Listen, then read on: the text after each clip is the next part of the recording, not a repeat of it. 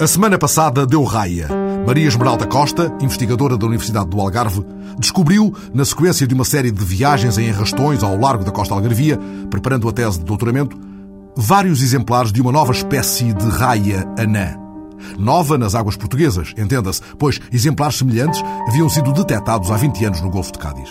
A descoberta deu já a brado internacional e está a trazer a Portugal alguns dos mais prestigiados taxonomistas mundiais, como o alemão Matthias Stemmann. Os russos fizeram saber que estão em condições de criar um escudo anti-meteoritos. Boa falta faz. Os investigadores da Academia de Ciências da Rússia identificaram perto de 400 asteroides e mais de 30 cometas que podem pôr em perigo o planeta Terra. Há o caso do asteroide 2907, com mais de um quilómetro de diâmetro, que poderá chocar com a Terra, de acordo com os cálculos muito apurados, a 16 de dezembro de 2880.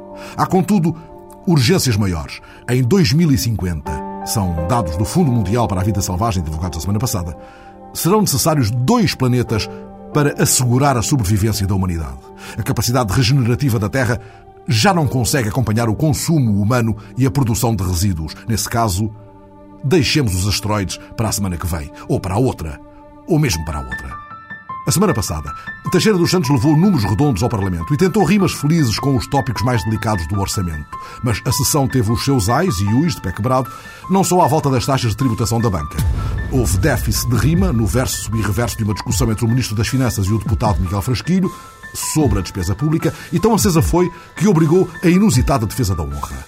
Quanto à taxa, num primeiro ato, o Ministro arregaça. Não sou insensível à situação que neste domínio se vive no que se refere à carga tributária que existe.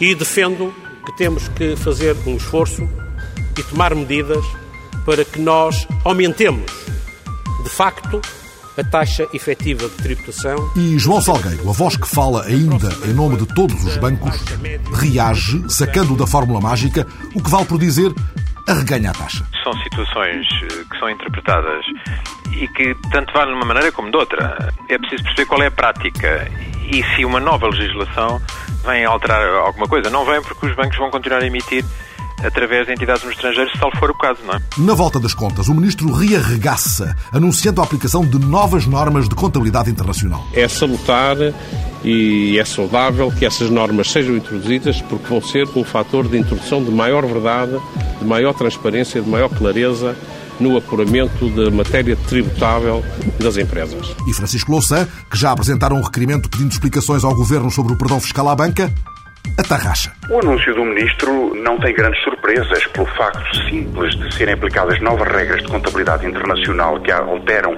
o cálculo das provisões, já os bancos teriam que pagar mais impostos.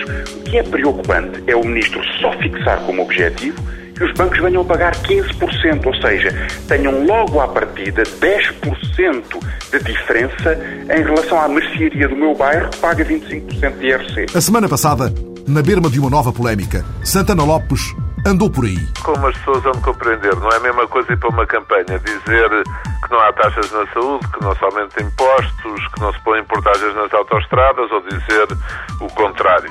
Ir para a campanha defender essas medidas difíceis naturalmente tem custos. E tem custos, por exemplo, nos distritos de Viseu, Guarda, Castelo Branco, Algarve, no Algarve todo. Portanto, não é fácil e tem consequências eleitorais. Dizer uma coisa e fazer o seu contrário é a chamada batota política. Pare, escute e olhe. E Marcos Mendes, que rejeitara a ideia da moção de censura proposta por Menezes e dissera em frente com marcha atrás, realinhou a mira. O Sr. Primeiro-Ministro devia ter mais tento na língua. Devia pensar melhor antes de falar.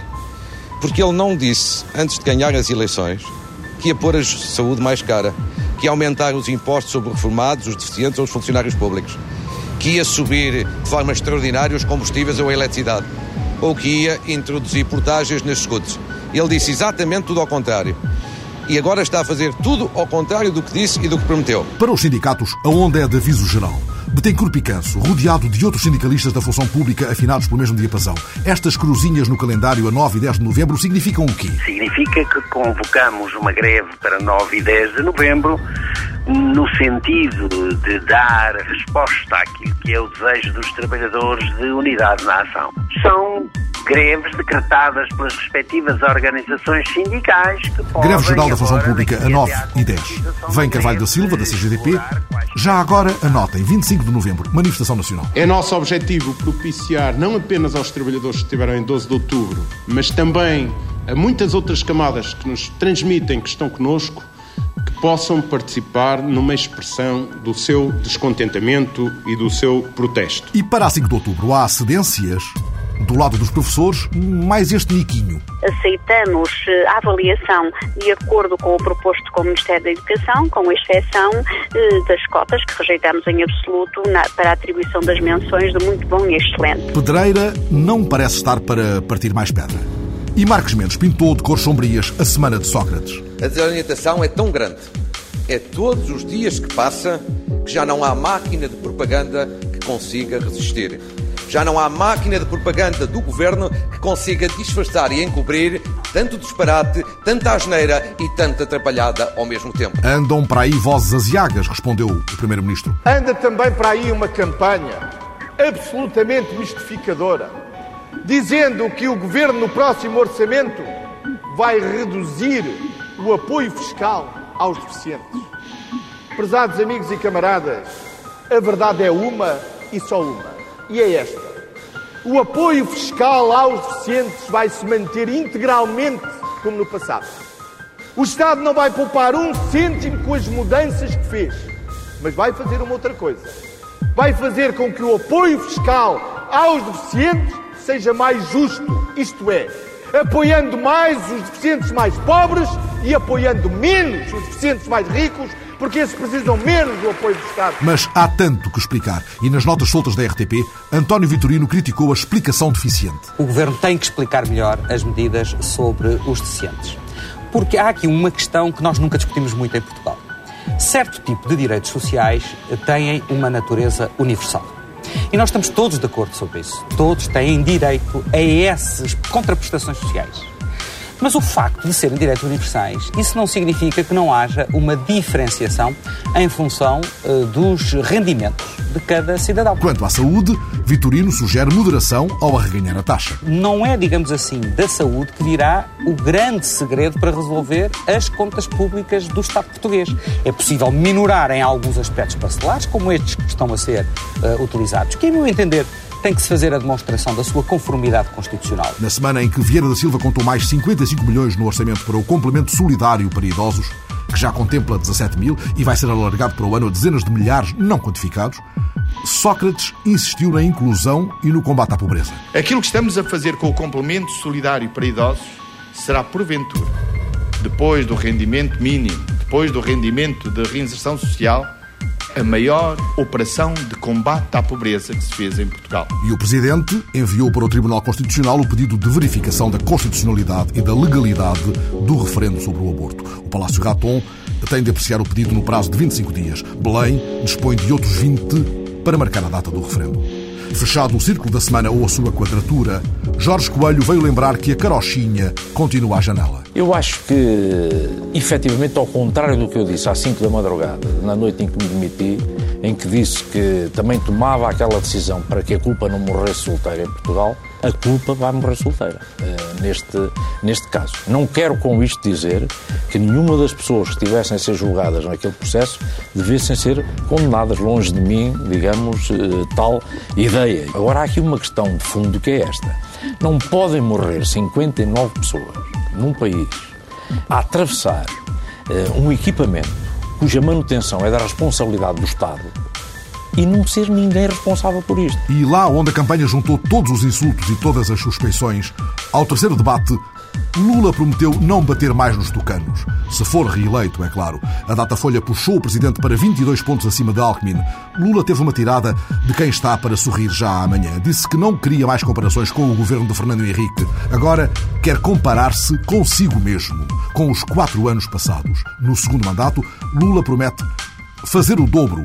Os adversários rezam para que, se vencer, ele faça diferente. Mas Lula responde que os adversários deviam rezar pela sua reeleição. Deviam pedir a Deus que eu ganhasse, disse Lula, para eu poder deixar o Brasil muito melhor. O nosso projeto não é um projeto do Lula, é um projeto de milhões de mulheres e de milhões de homens neste país que sabem que a única chance que esse país tem é ser governado por alguém que conheça os problemas do povo, alguém que já viveu os problemas do povo, alguém que sabe o que é andar procurando emprego durante um ano e meio como eu já andei. Com 22 pontos acima de Alckmin, Lula até podia dizer: está a semana muito bem passada.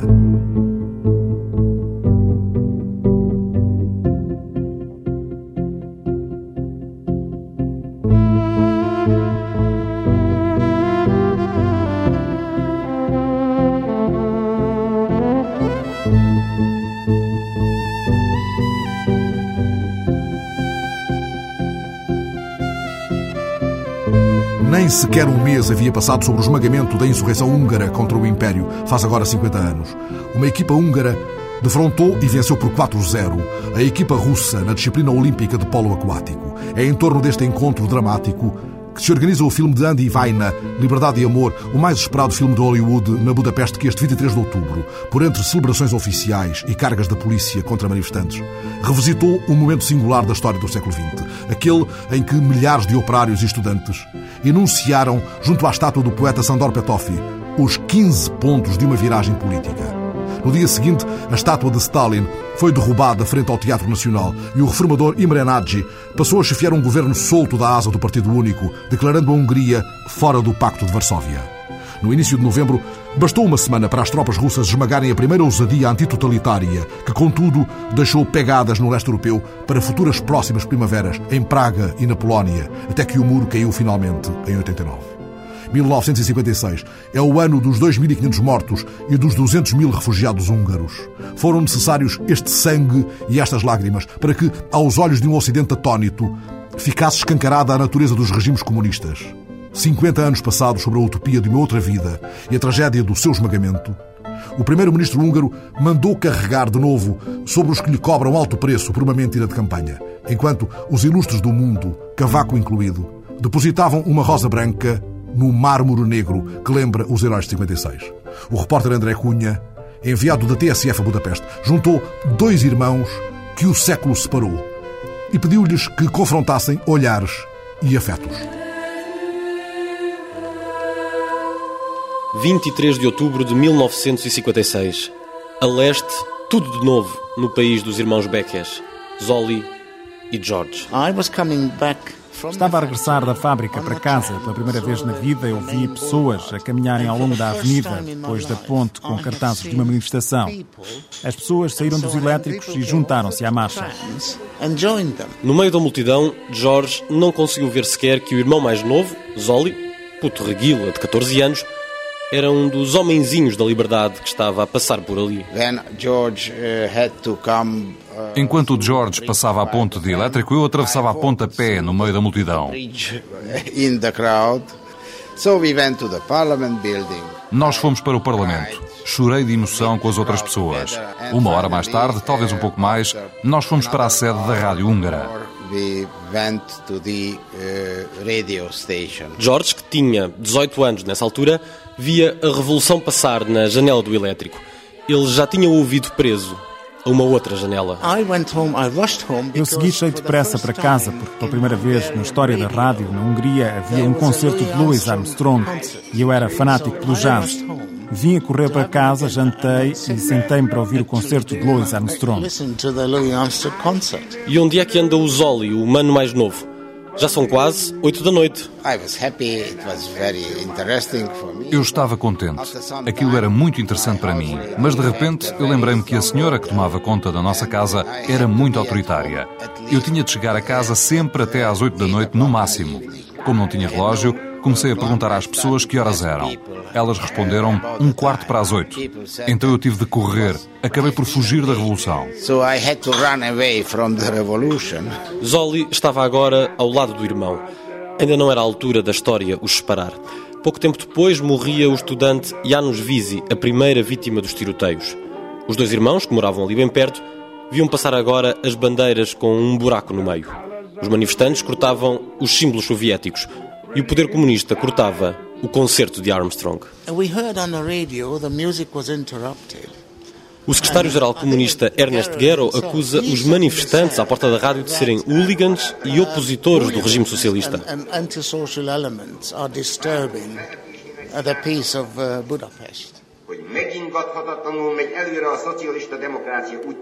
Em pouco tempo, a música era outra. O grupo que exigia ler na telefonia um comunicado aprovado na véspera numa reunião de professores e estudantes conquista a antena que passa a chamar-se Rádio Sabad, a rádio livre da Hungria. No dia seguinte, o reformador Imre Nagy é de novo primeiro-ministro, substituindo a linha dura do regime fiel ao Kremlin. A primavera de outubro dura 12 dias. A 4 de novembro, ainda o sol não brilhava no Danúbio Azul e um som mais pesado chega de Moscou.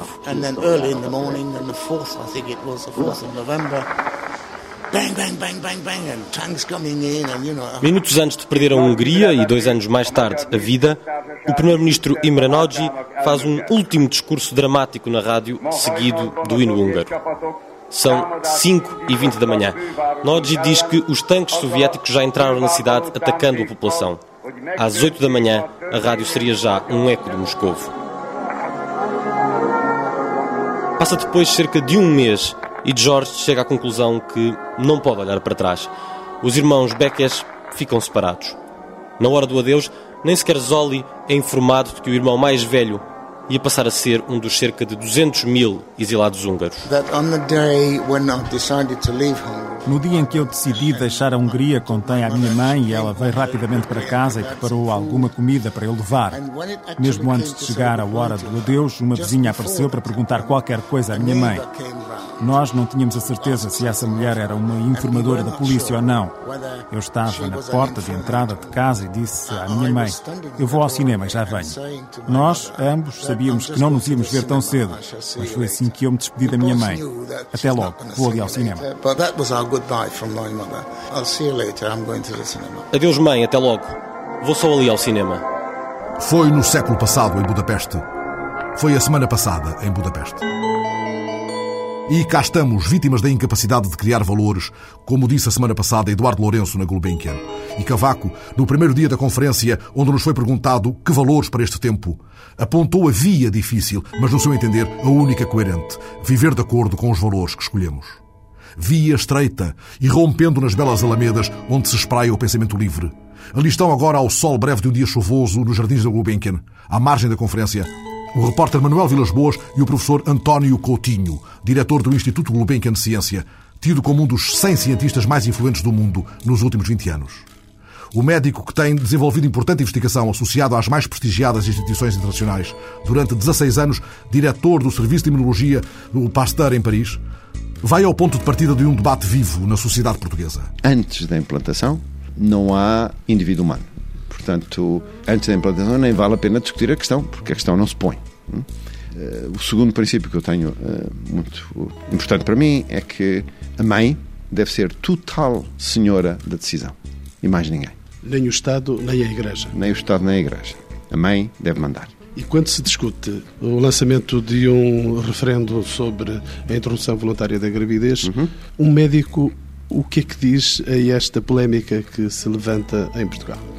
O médico, neste caso, eu vou-lhe dar a minha opinião pessoal, que não tem nada a ver com competência ético-científica fora do que é uh, o meu pensamento como indivíduo. Eu, de novo, penso que a mãe deve decidir o que quer fazer e deve decidir fora de qualquer quadro penal. Ou seja, a meu ver, eu acho que penalizar a interrupção voluntária da gravidez, seja ela que altura for da gravidez, acho que é um erro grave da parte dos Estados e, portanto, eu sou a favor da despenalização. O Estado não tem direito de legislar sobre eh, a vida humana? Eu acho que o Estado tem direito de cuidar da vida dos seus cidadãos. Eh, é mesmo uma das suas obrigações do contrato social.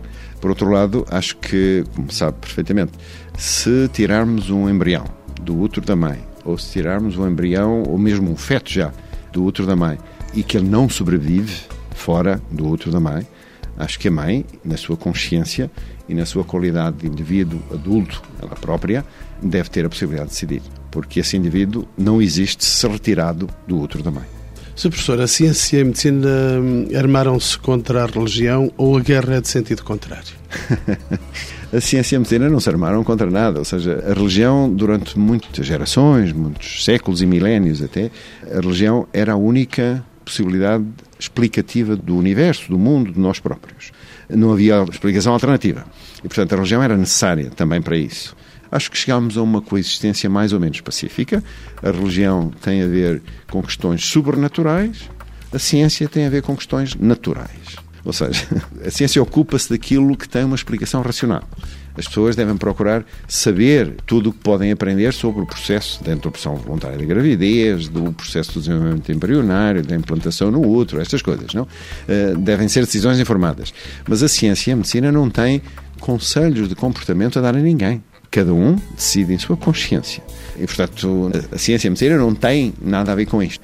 Ou seja, se o argumento da Igreja é de que antes da implantação não se pode impedir a gravidez, por assim dizer, não se podem tomar drogas no dia seguinte, por exemplo, porque o novo ser começa com a fecundação, com a conjugação do esperma com o óvulo. Está-me a dizer que a Igreja convive com um erro. Nesse caso, se diz isso, não, pode dizer. Mas se diz isso, também terá que dizer que se está contra isso, porque este ser já tem uma, uma alma, uma potencialidade qualquer, eh, então também tem que aceitar que esta alma se pode dividir em duas ou três ou quatro.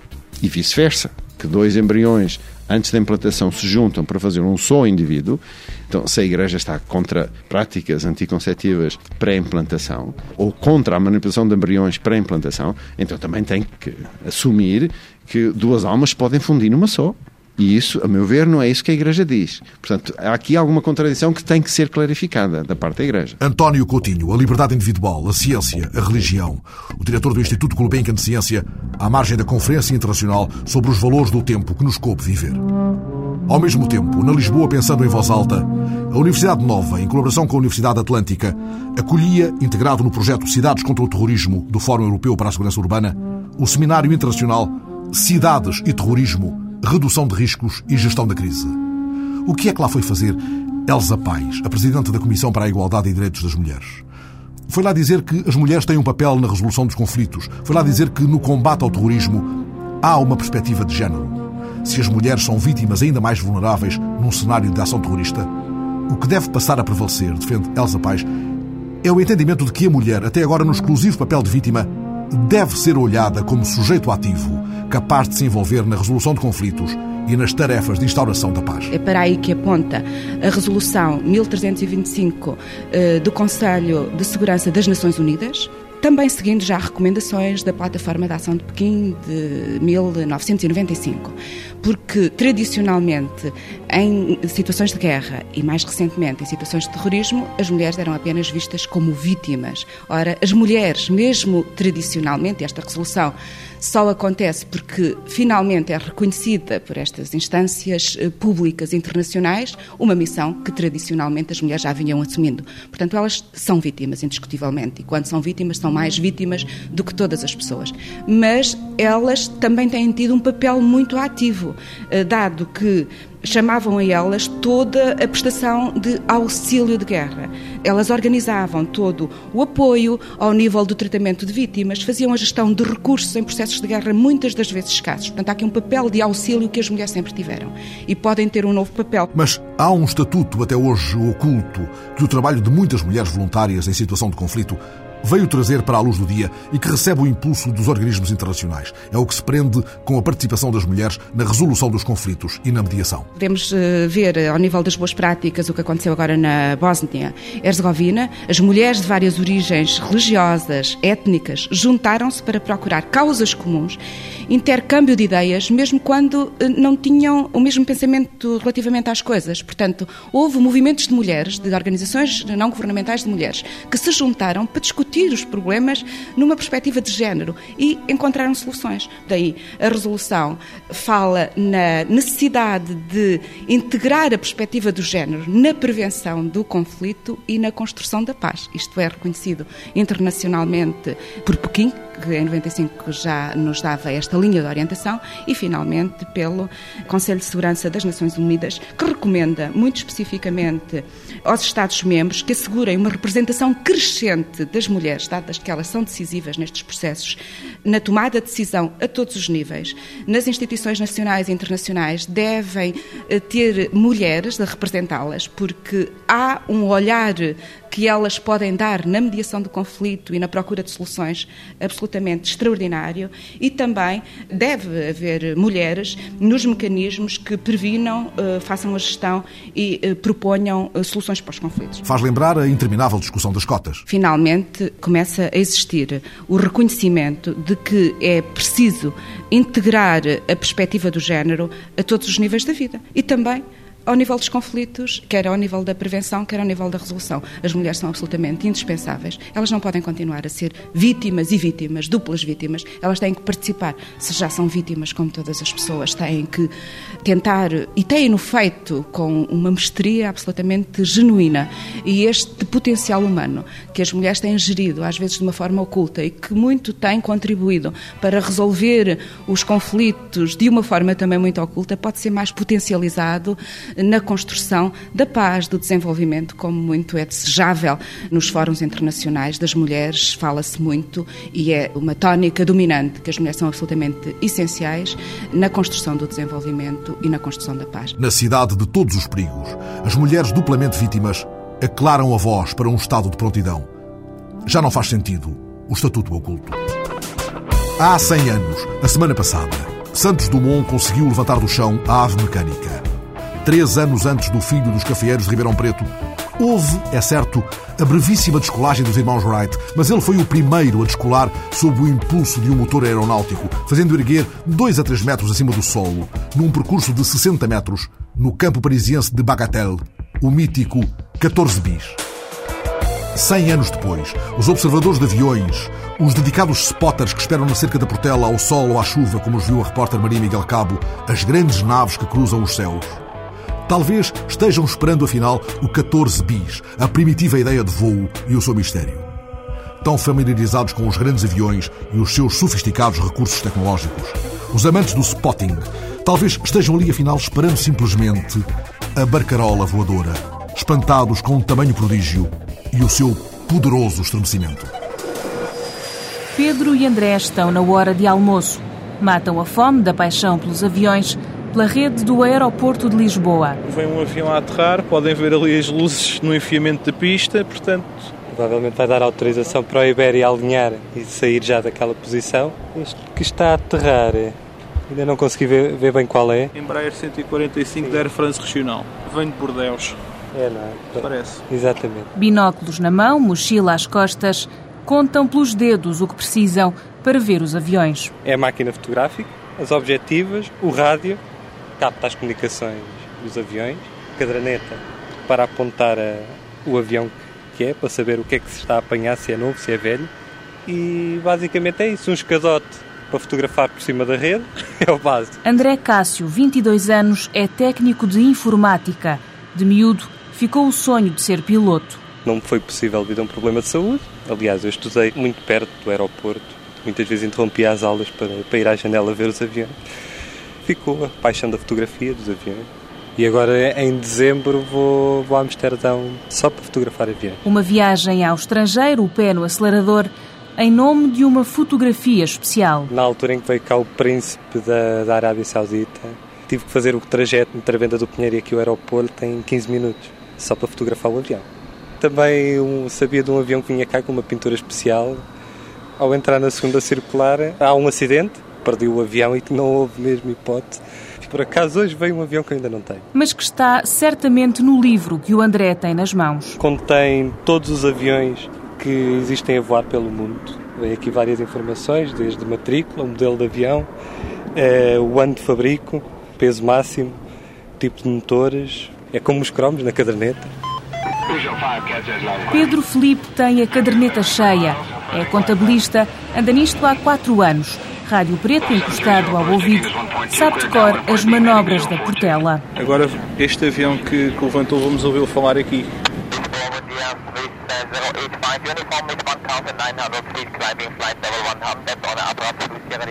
Há rádios que geralmente são chamados os de banda corrida, que apanham mais frequências que não sejam as de banda aérea, mas este não está a ouvir bandas que possam ser consideradas proibidas. Debitam a alta velocidade matrículas, rotas e modelos de aviões, mas recusam o rótulo de fanáticos com a satisfação do hobby. Não me consideram um mirone, se consideram uma atividade eh, pronto, fora de normal, quem vai um fim de semana para Faro para, para o encontro dos motares. Também existe aquela paixão das pessoas que vão à pesca o dia todo para o Rio Tejo, levam uma cana de pesca enorme, um banquinho, o garrafão do vinho e ficam lá o dia todo. É, é capaz de não ser a coisa mais normal do mundo, mas é aquilo que nós fazemos. Um passatempo que ao domingo junta quase 50 pessoas perto do aeroporto da Portela.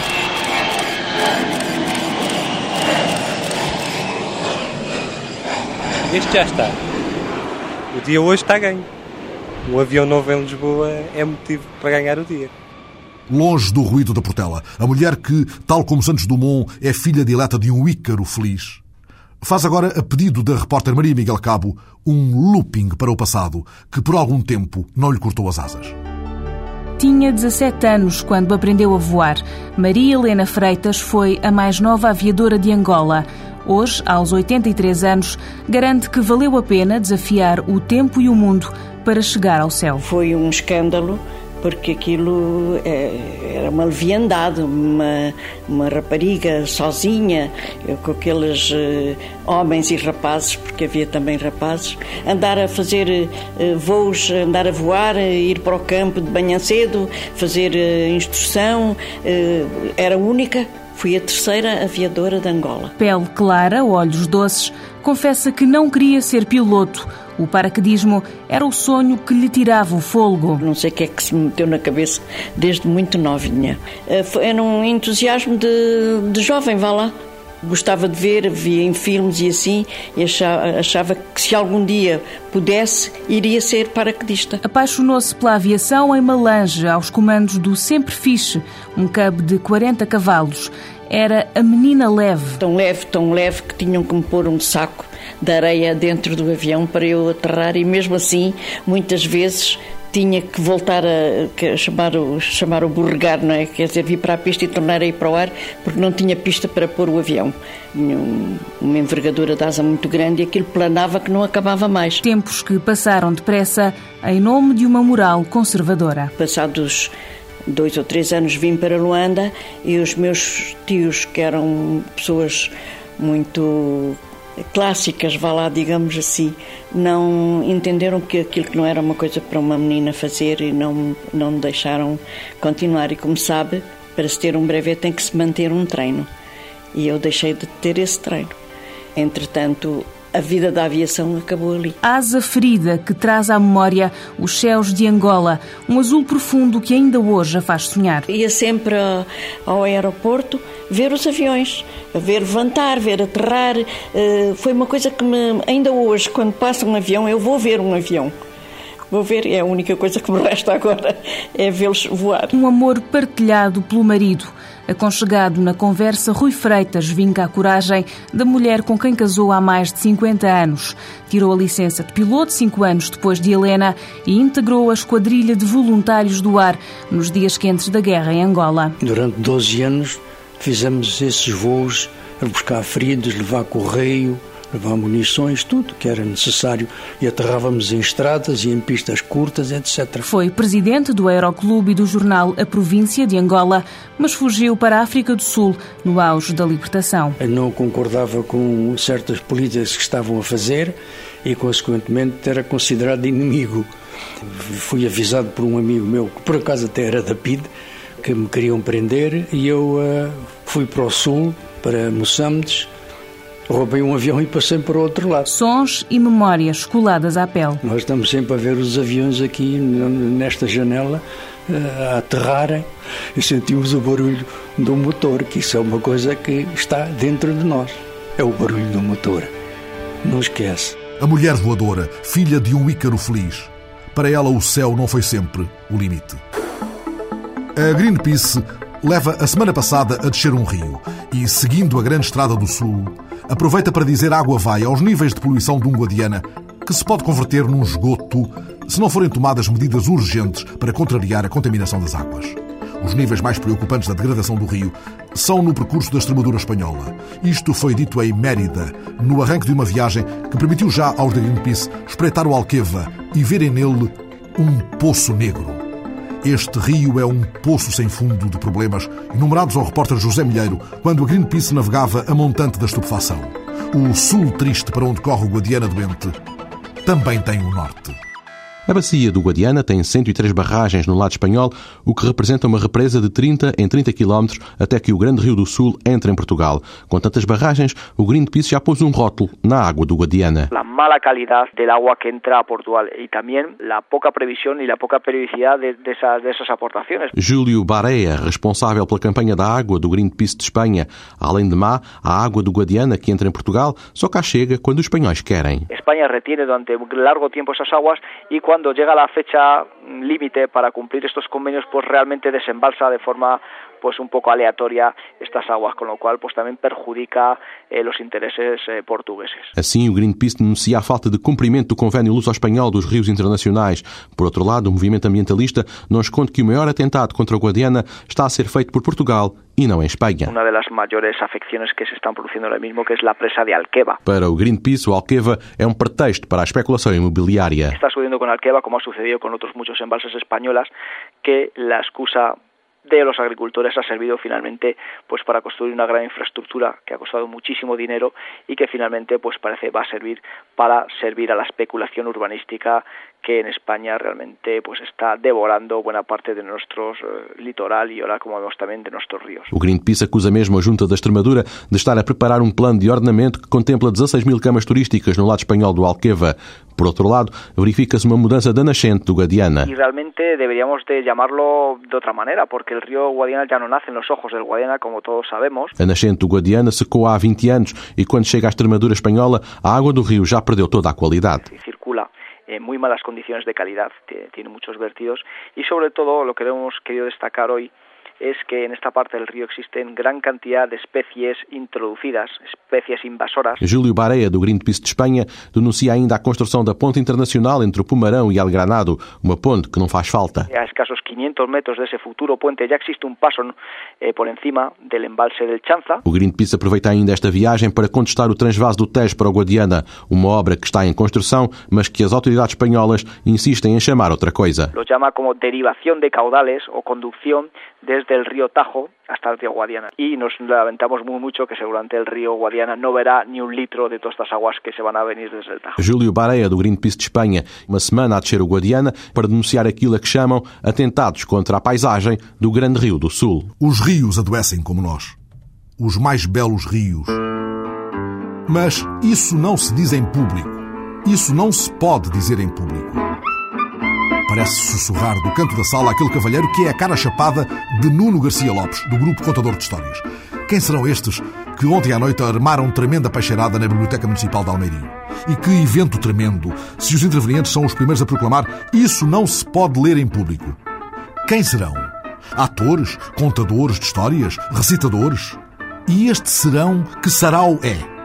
Que sarau foi já, trazido no gravador da repórter Maria Miguel Cabo, sarau, teatro ou recital. O melhor é abrir e ver por dentro como se faz com os melões de Almeirim. Irreverente e provocatório, escorre a sociedade nestes poemas que não se podem ler em público. Uma sátira que, por meio do riso, do doce, mostra o amargo do social.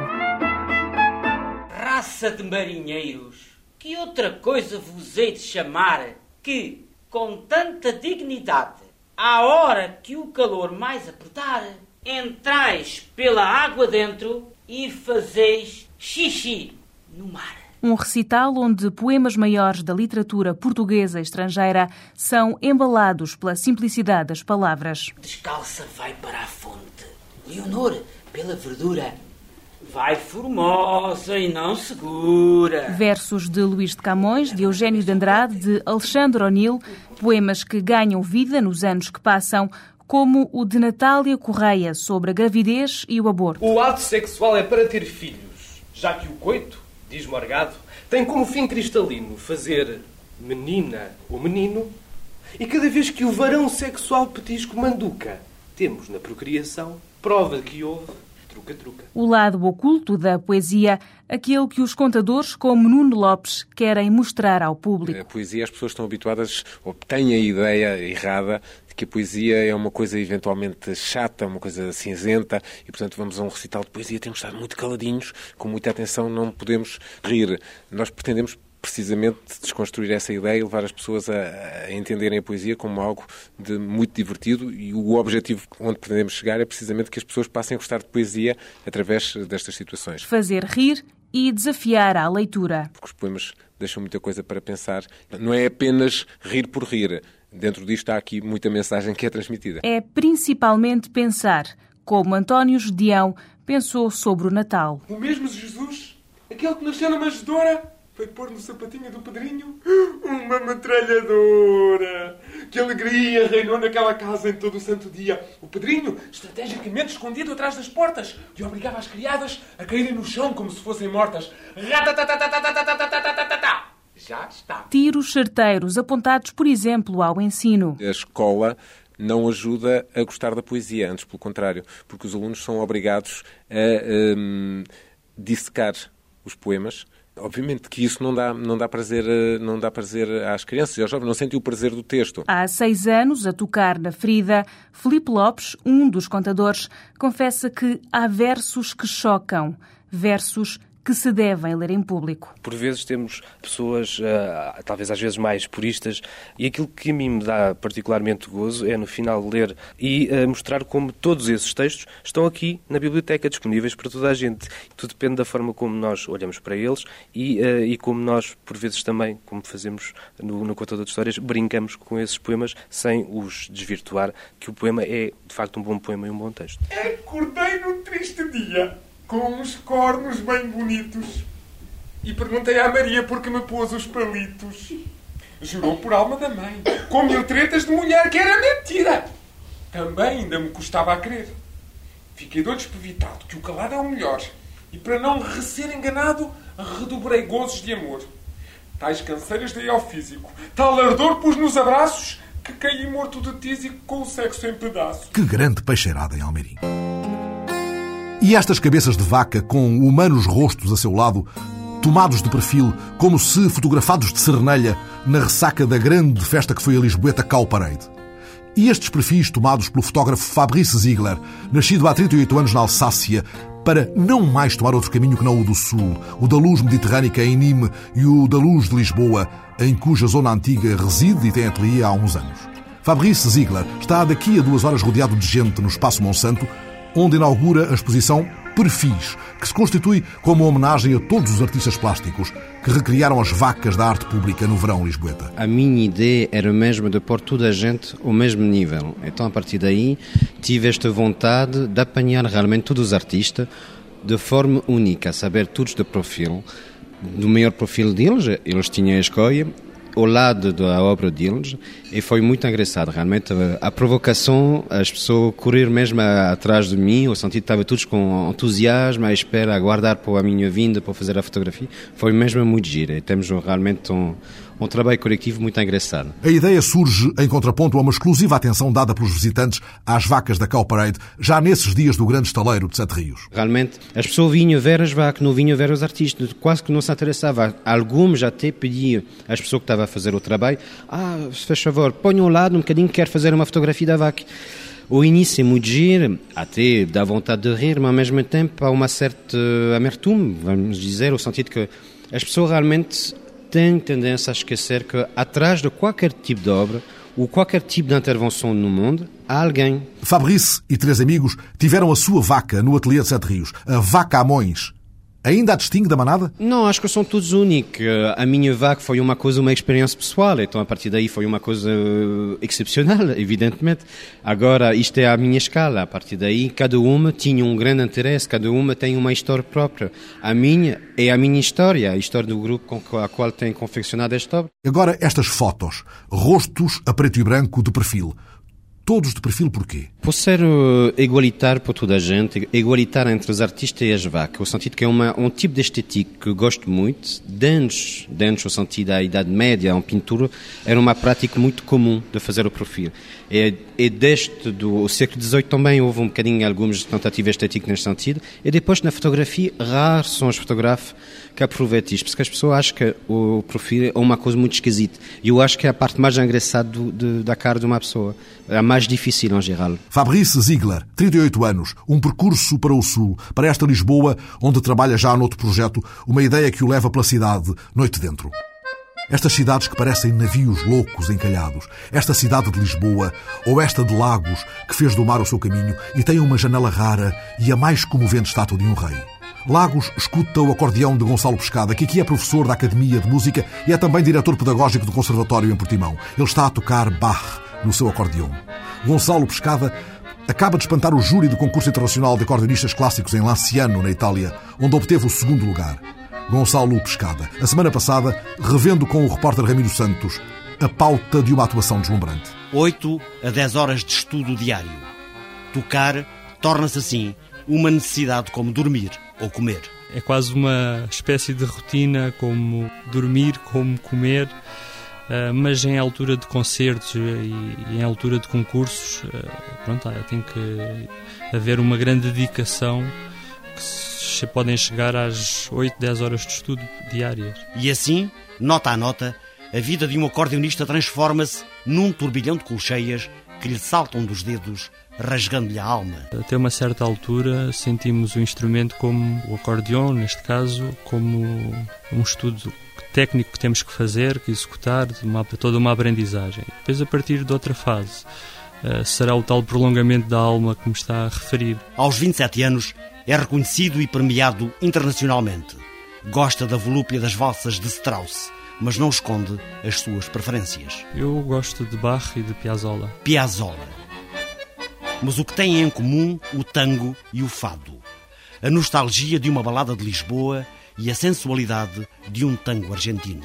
O fado e o tango estão muito, muito próximos na maneira de interpretar, na, na, nas suas raízes, uh, tradições. Uh, o fado expressa o sentimento de um povo, assim como, como o tango também expressa o sentimento do povo na Argentina, neste caso. Sobe aos palcos de todo o mundo, recolhe prémios e aplausos por onde passa, mas viver da música não parece ser tarefa fácil. É muito complicado para um instrumentista ou para uma pessoa, para um potencial concertista, conseguir sobreviver pelos seus próprios meios. A música está muito difundida em Portugal, mas não tanto. Não, o conceito de concertista ainda não está muito valorizado. Um concerto de acordeão. É um concerto polifónico. Melodias, harmonias, pode-se tocar tudo. Instrumento solitário na complexidade da composição orquestral. O acordeão tem um caráter solista, porque pode executar a harmonia e pode executar a melodia ao mesmo tempo. É possível fazer eh, cantar uma melodia com a mão direita e acompanhar essa melodia com a mão esquerda.